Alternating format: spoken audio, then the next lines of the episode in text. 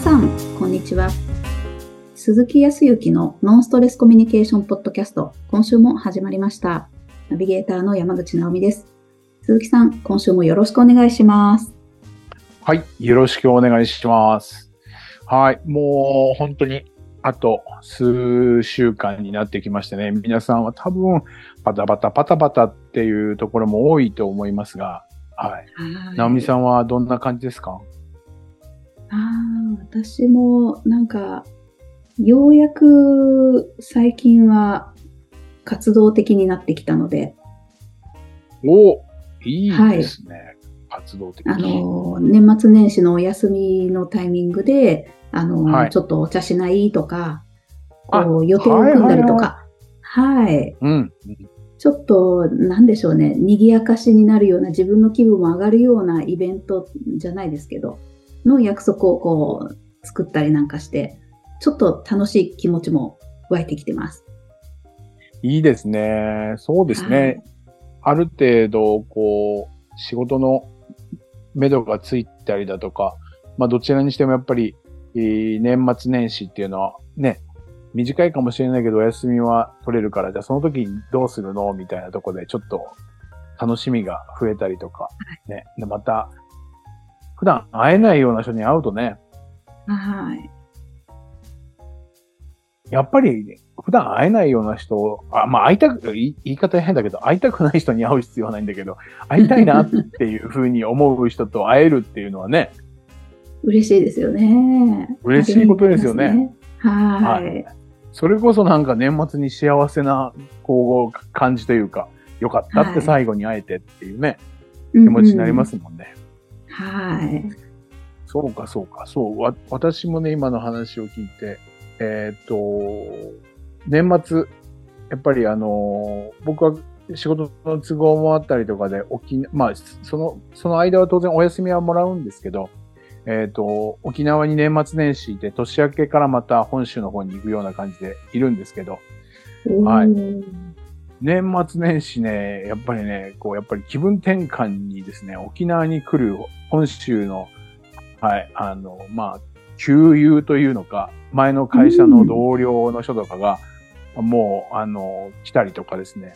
はい。ああ、それはいいですね。楽しそはい。で、あとは、あの、年明けは年明けで、えっ、と、質問型のコミュニケーション協会のメンバーが集まってですね、まあ今年もやったんですけどね。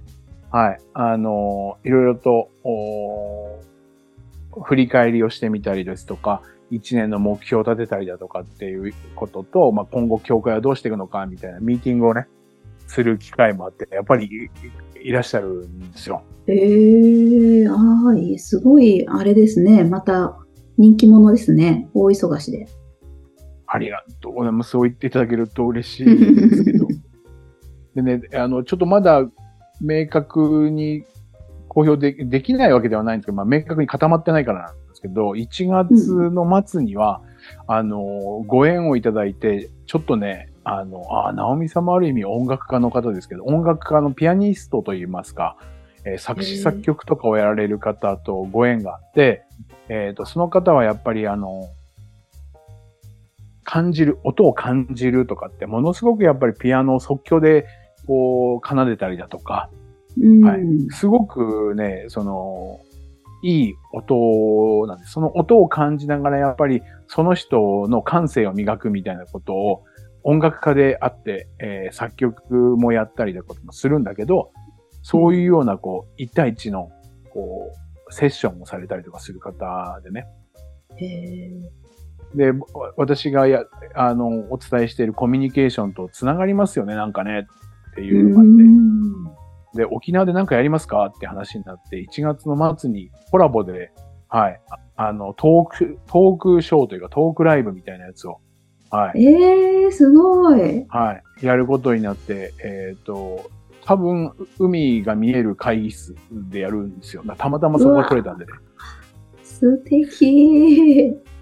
それはまた、それで、あの、ご案内は多分、はい、次回以降になると思いますが、まあ、1月頭ぐらいにはお話ができるんじゃないかなとは思いますので。はい。まあまあ、沖縄にいらっしゃる方はね、あの、ぜひぜひ。まあ、なかなかね、その方もね、えっ、と、すごい方なんですよ。いろいろな、オリンピック、東京オリンピックの曲にちょっと関わっていらっしゃったりとか。わあ、すごはい。あとは有名なバイオリニストの人との、あやっぱり、えー、その曲をなんかこうアレンジメントする人だったりとか、そういうことをやってたりとか、うん、もうもうかなり、なんか、えー、なんで私がと思ったんですけど、たまたまそういうご縁をいただいたんで。ええー、すごい。幸先のいいスタートですね。いやいやもう本当です。あのー、これもね、えっ、ー、と、去年、あ、去年じゃない、今年のね、今年の初めに、うん、まあ実際に去年か、えっ、ー、と、来年はこういう年にしたいっていう中の目標というか、えっ、と、自分のこう夢みたいなものをいくつか書いたんですけど、一つね、えっ、と、今年はもう繰り越しだなと思ったのが、人前でいつも勉強会であるとか1対1をしてるのお話を聞いたりとかしてるんですけど、うん、あの、講演とかセミナーとか、はい。っていうことをしたい。あの、コロナも明けたんでねっていうところを目標にしてたのが、今年はもうちょっとまた来年に持ち越しだなと思っていて、はい。いたら最後の最後にこのお話をいただいたんで、一応すべての目標というかミッションはクリアに近くなったので、あやっぱりきちんと目標も立ててみるもんだなと思っていて。ええー、すごい。なんか、なかなか聞かないお話ですね。その、今年立てた目標を全部クリアしそうだとかしますみたいなことって、すごいことですね。まあまあまあまあ、ただその、なんていうかな、すごくその、皆さんこう営業をしてたりだとか、経営をしていたりとかすると、数値目標とか、うん、えっ、と、いろいろね、あの、何千万円売り上げるとか、何、年商何億とかって目標に達しなかったという、まあこれはあると思いますけども、僕の場合はどちらかというと、うん、えっ、と、今年は、えっ、ー、と、何社さんとどのぐらいのお仕事をするとかって、ものすごくちょっと抽象的でもあるから、叶いやすいのかもしれないけど、そのお仕事で本州に行く本数もクリアになったのと、おとお仕事の内容でこういうことやりたいって言ったこと自体もクリアになって、新しいことチャレンジもできたし、そう、その中で調子こいて、調子をこいてですよ。あの、何かこう人を集めて人の前で講演というかセミナーみたいなことをしたいっていうのがあって、まあこれは段階を追って気づいていけ、あのまあ、あの階段上がっていったら、まあどっかで来るなと思って焦る必要ないなと思ってたら、はい、来ましたねっていう感じでした。えー、すごい。目標立ててないとあれですもんね。それすらこうアンテナも立ってないから、あの、流れちゃう可能性とか、そういうチャンスが得られなかったりとかしますもんね。いや、だと思います。それでこれって面白いもんで、ん自分で立てるだけではなくて、これって、えっ、ー、と、先ほど言った質問型のコミュニケーション協会は、みんなで共有するんでね、みんなに、まあ、コミットするわけですよ。話を言うわけですよ。はいはい、で、まあ、話聞いた方は、話半分で自分のことが重要だから忘れてる方も多いんだけど、別にそれは悪いことではないんだけど、で、この前ちょっと打ち合わせで、その話を言って、実は、あの、年初に皆さんの前で言ったこの一つ部分だけやり残してたことがあって、これ持ち越しだなと思ってたんですけど、今回こういう話をもらったんで、そういえばそれ言ってましたよね。じゃあこれ全部クリアでね、みたいな感じにはなって。面白いですよ。すごい。まあまあ、そんなことも偶然かもしれないですけど、まあ、ここ1年に、うん、1年に3年ぐらいは、はい。その、やっぱり、こう、階段を登ってる実感もあったりとかしますけどね。へえ、やっぱり人前でこう、お話をするとかって、そのコミットするっていうことも、パワーになる原動力の一つとして大事なんですね。と思いますよ。ただ、これ、これ見えない部分だから、もう見えない部分になると、どちらかというと、うんと、俗に言う、ちょっとスピリチュアルとか精神的な問題だから、うん、ほら科学的な問題じゃない、科学的なところじゃないじゃないですか。まあまあ、はい、っていうものもあるんで、ただやっぱりそういう要素っていうのは絶対持ってると思うんで、はい。うんうん、ありますよね。ぜひそこら辺をですね、していただけたらいいんじゃないかなって思うんです。皆さんでもね。で、うんまあ今そんなはいお話になったので、あのー僕がこの11月の後半ぐらいから、えっ、と、12月いっぱいかけてですね、いろいろなこう企業さんもそうだし、えー企業さんの勉強会で6人とか8人ぐらいの規模で皆さんと勉強会をしてるんですけど、コミュニケーションを中心にね。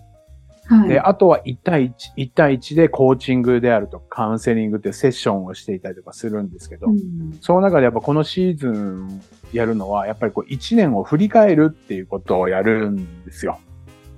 はい。で、まあ振り返りってこの時期よく聞くんですけど、1年振り返ってどうでしたかって言うんですけど、ああ改めてですけど、ナミさん、振り返りってじゃあ何のためにやるのって言ったら、ど、どんな感じに受け止めてます？えーっと、まあ、次の年のいいスタートを切る材料にしましょうねっていうのが振り返りかなっていう気がしますね。なんか、いいことは忘れやすいし、悪かったことはなんか、えー記憶に残りやすいイメージもあるので、特に良かったことを出したりとか、ちょっとはい。24年に、ん来年に向けて、なんか、いい、いい気をまとってスタートできるようにみたいな感じかな。なんか、へこみたくはないですね。へこみたくはないよね。確かにね。はい。確かにそれはへこみたくないですね。そうそうそう。はいまあ、もう間違いなく、あの、振り返って、やっぱり、まあね、すべてがいいことだらけではないですからね。ある意味、うん多くはやっぱり反省することが多くできて、今年もこここうまくいかなかったなとか、ね、あのー全然これできなかったなとか、時にはなんか資格を取ろうと思ったけど取れなかったって、そういうことあると思いますよ。あると思いますけど、その中で年を越してしまうとね、振り返ってね、ちょっとエネルギー出ないじゃないですか。はい。そうですね。で、あの、僕が重きを置いているのは、いろいろなやり方、方法とか考え方あると思うんですけど、僕はやっぱり年末にやることなので、やっぱり来年にね、向けて、パワーというか、エネルギーが出るような振り返りをした方が、よーし、来年はさらに良くなるぞ、とかね。そう。うんうん今回はここここまでいけたから、来年はここまで行こうっていうような、なんかそういうような意欲が出るようなね、そういうような振り返りを常にさせていただいてるんです。はい。で、あの、実際には、うんと、振り返りをね、7つの質問をしていて、へえ、はい。で、まあ、具体的に言うと、あの、失礼な言い方なんですけど、よく聞くとですね、半分ぐらいの方は、この1年どうでした？って言うと、あっという間でしたっていう方。まあ、あっという間だったことは間違いないですね。私もあっという間でした。気がつけばね。はい。で、あとはですね、いや、いつもと変わりない1年でしたっていう。そうですよね。変わり、そう。へ、特に変化なかったですねって。変化がないっていうのは、はい。普段はどういう風にしてるんですかみたいなところもあるんですけど。うんうん。でもね、まあ平凡であるとか変化がないこと自体も幸せのうちだとも僕は思うから、変に落ち込むこととかもなかった、ないとか、うんうんうん。確かに。だからそういう意味では悪いことではないとは思うんですけど、ただなんかあっという間に終わってしまったっていうだけで言った時のスピード感はいいんだけど、それでも360日以上あったわけですから、改めてその360日を超える日にちに何かエネルギーとなるようなものがあったら見つけましょうよっていうような感じなんですね。うん。そうすると、ちなみに、そう。はいちなみに、えーっと、まあ、そのうちのいくつかちょっと、この中でお話ができればと思うんですけど、直美さんに質問なんですけどね。はい。改めてですけど、この一年、一言で表すとどんな一年でした？ええそうですね。一言なので、えーっと、はいあの、決してあの、京都の清水寺でね、先週あったり、あったあの、ぜ、ぜとかそういうことではなくていいです。そうですよね。今、人がすごく難しくなっちゃったんですけど、そうじゃないですね。漢字一文字じゃないですもんね。うん。そう。あの、こ言葉、ワードでいいです。僕はちなみに、えっ、ー、と、行動、行動の年だったんですよ。すごい。コロナが明けて、コロナが明けて、ずっと、まあ、沖縄、3年前も行動だったんですけどね。沖、あ、4年前か。もう行動だったんです。はい、沖縄に来たっていうことをしたことでいろいろ変化があった。で、今回は沖縄でずっといたんですけど、今年はいろいろと、えー、関西地区に、えっ、ー、と、大阪、神戸、えー、姫路も行ったし、鹿児島も行ったし、それによって新しい方とのご縁をいただいて、それで先ほど言った、えっ、ー、と、音楽家の方とのコラボもなってって、行動したからこそ何か充実した感があって、だから僕が一言言った行動みたいな。まあ、こんな感じでいいですよ。何でもいいです。はい。あ、じゃあ、えっ、ー、と、始まる、始まったって感じですね。始まる。なるほど。はい、ちなみにそれ具体的に言うと、なぜそこの、その言葉がこう、出てきた感じですか？なんか今年新しいことがいろいろあったなっていう気がしたのと、はい。なんか、年を明けてすぐから、あの、新婚旅行に行ったりとかして、旅行が、大きい旅行があったんですよ。で、今年沖縄にもまた、あの、はい。行けましたし、なんか、そうですね。はい。すごく区切りとしては、結婚をしてな、2年くらい経つんですかね、今。あの、なんか、改めてスタートの年を1年なんか迎えたなっていう感じが今思うとありました。なるほど。いいですね。そうですか。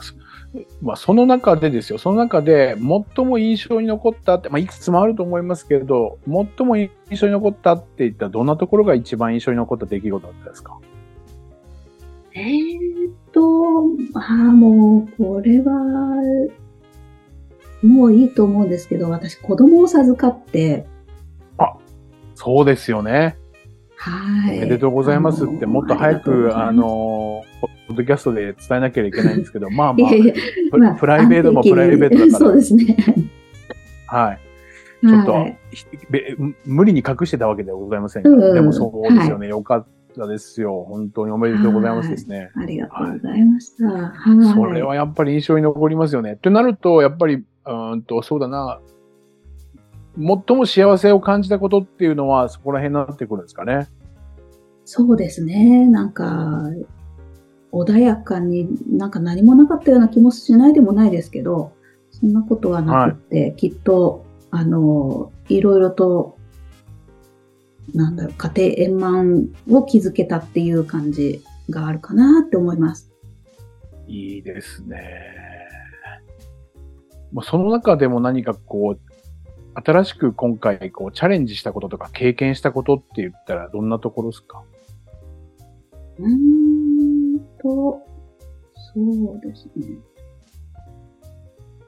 それこそ、まあ、不妊治療とまではいかないかもしれないですけど、ちょっとこう医学的な力も借りて、いろいろしたことがあったので、はい。なんか、そういう意味で、いろいろこう、ネットで勉強をしたりとか、何がいいのか、えー、どういう結果が出るのかとか、えー、なんか、まあ、子供を授かったら授かったで、一体どういうふうに過ごしたらいいのかとか、つわりをどう乗り越えるのかとか、いろいろと新しいことがいっぱいあったので、チャレンジした感じがしましたね。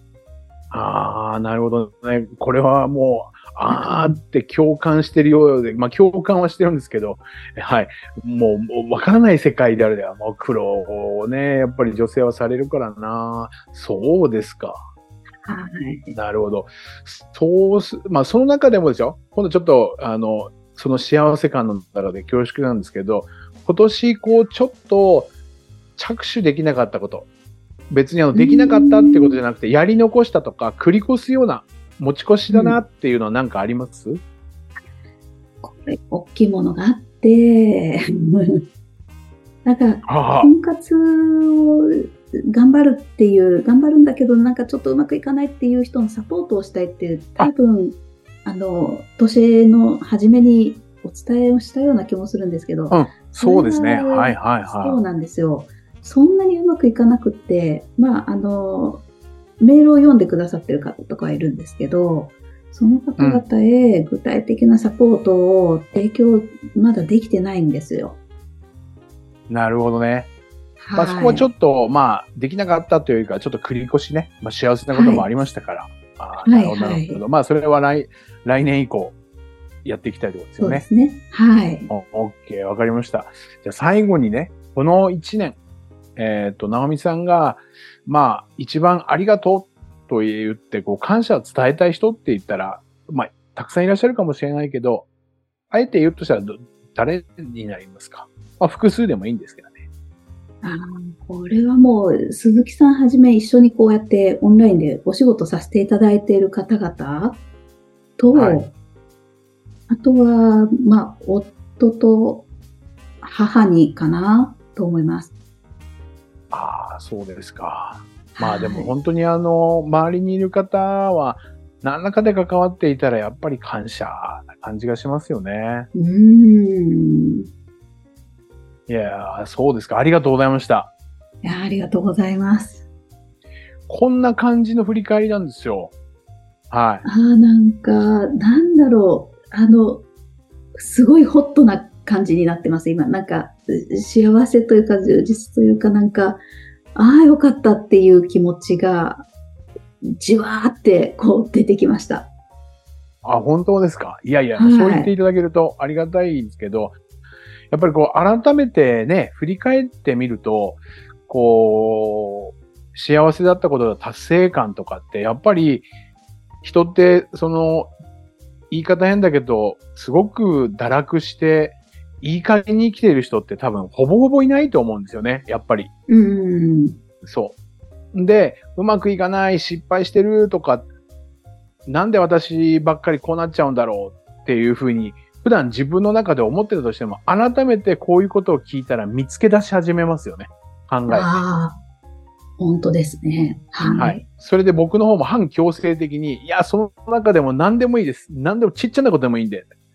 何にチャレンジしたって言ったところで、えーと、あの、それこそ洗濯物を丁寧にすることチャレンジ。それでも OK です。みたいな。そんなところでいいんですよ。おーああ、そういうところを見つけていったら、やっぱり何気ない一年間だったら、もうこんなに素晴らしい一年だっていう充実感が出てくると思うんですよね。今、直美さんの言う点、直美さん感性があるから、さらにそこら辺はあったかくホットになるんだと思いますし。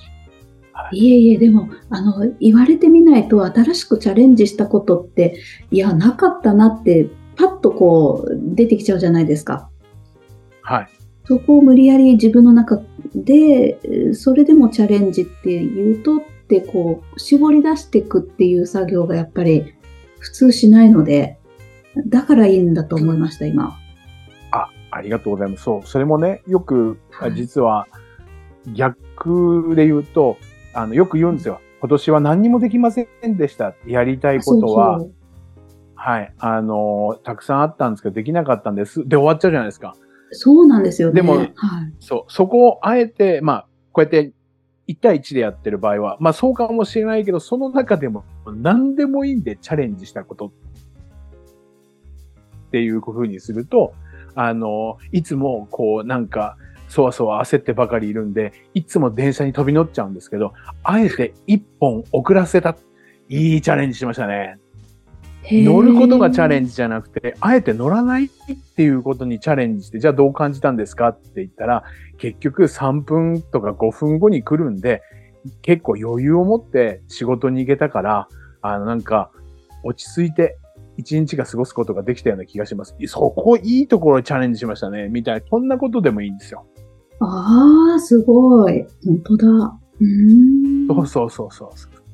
そんなところをこう重ねていくと、今、一人でやった時にも、二人でやった時にも、直美さん自身が、自分の普段あまりこう、通り過ぎてしまって、もうそのまま蓋を閉めていることで今、蓋を開けたような状況になるじゃないですか。うんそうすると充実感であったり、それで、私が一番最初にお話をした、あの、これを会社さんの勉強会でやってたりとか、あの、社長も含め、社長さんも含めて、従業員の方と一緒にこれやるんですよ。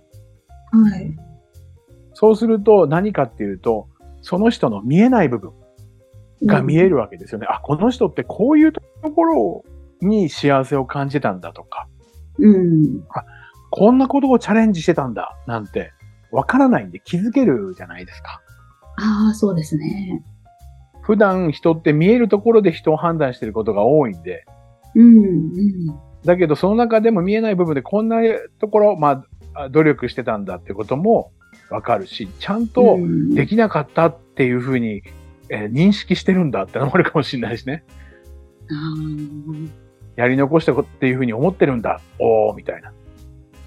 そんなことも見えるから、あのーいわゆる組織としての協調性であるとか、はい。相手に対する思いやりなんてのも芽生えてくるすごくいいんですよ。チームマークがついてくるのもあったりとかします。ああ、そっかそっか。そうですよね。なんか、上司の人にも伝えてなかった自分の中でのチャレンジとかが形になって伝えられるっていうことは、いろいろとこう、お互いに認め合ったりとか、なんか、そうなんです、そうなんです。いい刺激を、本当ですね。はい。それで、また最後に、あなたが一番ありがとうと感謝して、えーお伝えたい人はっていう時に、やっぱりこの仕事のプロジェクトを任せていただいた社長には、あの、本当にありがたいですし、感謝ですなんて、社長言われちゃったら大変なことになるわけですよ。嬉しくてね。最高ですね。これ言われる側の人間もいますもんね。会社の中に絶対。はい。で、実際に、えっ、と、中小企業さんで、あの、勉強会していることが非常に多いので、えっ、と、ご主人が社長さんをやってらっしゃって、奥様が経理とか総務担当をやってらっしゃって、サポートされてらっしゃる。うんとなると、あの、ありがとうと伝えたい人は誰ですかって言うと、やっぱ経理とか事務とかって裏方やってもらってる、やっぱり妻には本当に感謝ですね。従業員にも感謝なんですけど、なんて。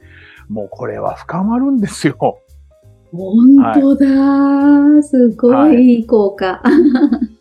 そう。で、お互いがやっぱり、時には上司を認め、部下を認めみたいなこと。はい。うんいわゆるし認めることができるから、組織はね、結構ね、強くなっていったりとかするんですよね。すごい。これ、すごいですね。すごい力を持ちますね。そう。これ、あとは、その、そうすると、その社長さんとか会長さんが、これ、まあ、いつも書いていただくんで、コピーして、家に持ってって、えっ、と、年末年始に、えっ、と、孫が来た時にこの質問をするって言って、何かって言ったら、あの、感謝を伝えたいこともそうなんだけど、どんなことにチャレンジしてるのかって、お孫さんのことわかんないじゃないですか。そう。それも、今年何が幸せだったってなかなか聞かないじゃないですか。うん。そうすると、ああ、孫も成長したんだなとか、ちゃんと考えてるんだなとかっていうことで、認めることができたり、あ最後に、そう、あなたが一番ありがとうと伝えたい人はって言ったら、おじいちゃん、おばあちゃんって言ったら、そらクリスマスプレゼントも大変なことになりますよ。ね。本当ですね。そうわさらには、大体お孫さんだから、ありがとうってお母さんのことをありがとうって言いたいとか、お父さんのことって言えば、それは自分の息子、娘だしね。ああ、そっかそっか。そう。それも、えーお孫さんだけじゃなくて、お嫁さんとかお婿さんとか息子、あの、お婿さんにもこれやったら、いや、これはやっぱり義理のお父さん感謝ですなんて言ったら、もうこれも深まりますしね。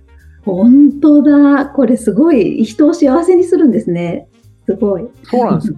でね、ありがとうって気持ちを持ってて、何気なく、あありがとうございます。取ってもらってありがとうございますとか、助けてもらってありがとうございますっていうのはあるけど、しみじみと一年を振り返って改めて感謝を伝えたい人なんていうような気持ちで、ありがとうっていうことってなかなかないんですよ。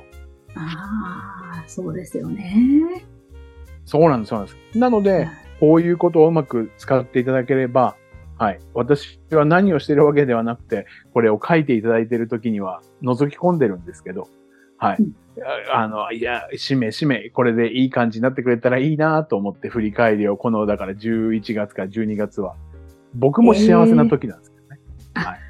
本当だ。これなんか振り返りってしたくないな、みたいな自分の内省をしなきゃいけないとかっていう考えがあったんですけど、全然違いますね。そうそう。まあ、それも、まあ、それはそれでね、全然いいと思うんですよ。内省をして次に生かすっていうことは間違いないんですけど、これはどちらかというと感性とか気持ちの部分、見えない部分を重視したところで、ある意味エネルギー、パワーが増幅する振り返りの仕方だから、さらに来年にどう生かすかって、これエネルギーを持ち越すわけだから、そういう意味ではね、すごく、はい、こういうやり方もありますよっていうところでございましたが、いかがでございましたでしょうか？ちょっと長くなりましたけど。いやもうこれはもう私、昔の公務員だった時なんかで、職場でもやってほしかったですよ。鈴木さんに来ていただきたかった。何をしますか？僕自身もサラリーマン時代は、これに気がつけたらもうちょっと違ったかなと思いますね。いや素敵でした。うわもう最高です。あの、私も印刷してちょっと使いましたいと思いました。ああ、ありがとうございます。あの、ぜひね、ちょっと、あの、はい、はい。ポッドキャストの概要欄にね、あの、ぜひぜひちょっとこう記載していただければ、それ見るだけでも、はい、はい。いろんなところで使えると思います。はい。ご夫婦でもいいし、ご夫婦でもいいし、ご家族全員でもいいし、もう当然会社でもいいと思うんで、ぜひぜひやっていただくと深まると思います。はい。ありがとうございます。すごい。ありがとうございました。ナイスなクリスマスプレゼントをいただいたようなことで。あ素晴らしい。そう言っていただけると私も幸せです。もう本当にありがとうございます。はい、ありがとうございます。それでは最後にお知らせです。ノンストレスコミュニケーションポッドキャストでは皆様からのご質問を募集しております。コミュニケーションでのお悩み相談や、こんな時どうするのなんていうご質問を鈴木さんにお答えいただきますので、皆様どしどしご質問ください。ポッドキャストの詳細をご覧いただきますと、質問フォームが出てきますので、そちらからご質問いただければと思います。また、あの、今日の質問事項も、えー、掲載しておりますので、そちらからぜひご活用いただければと思います。はい、それでは、今週はここまでとなります。また来週お会いしましょう。鈴木さん、ありがとうございました。ありがとうございました。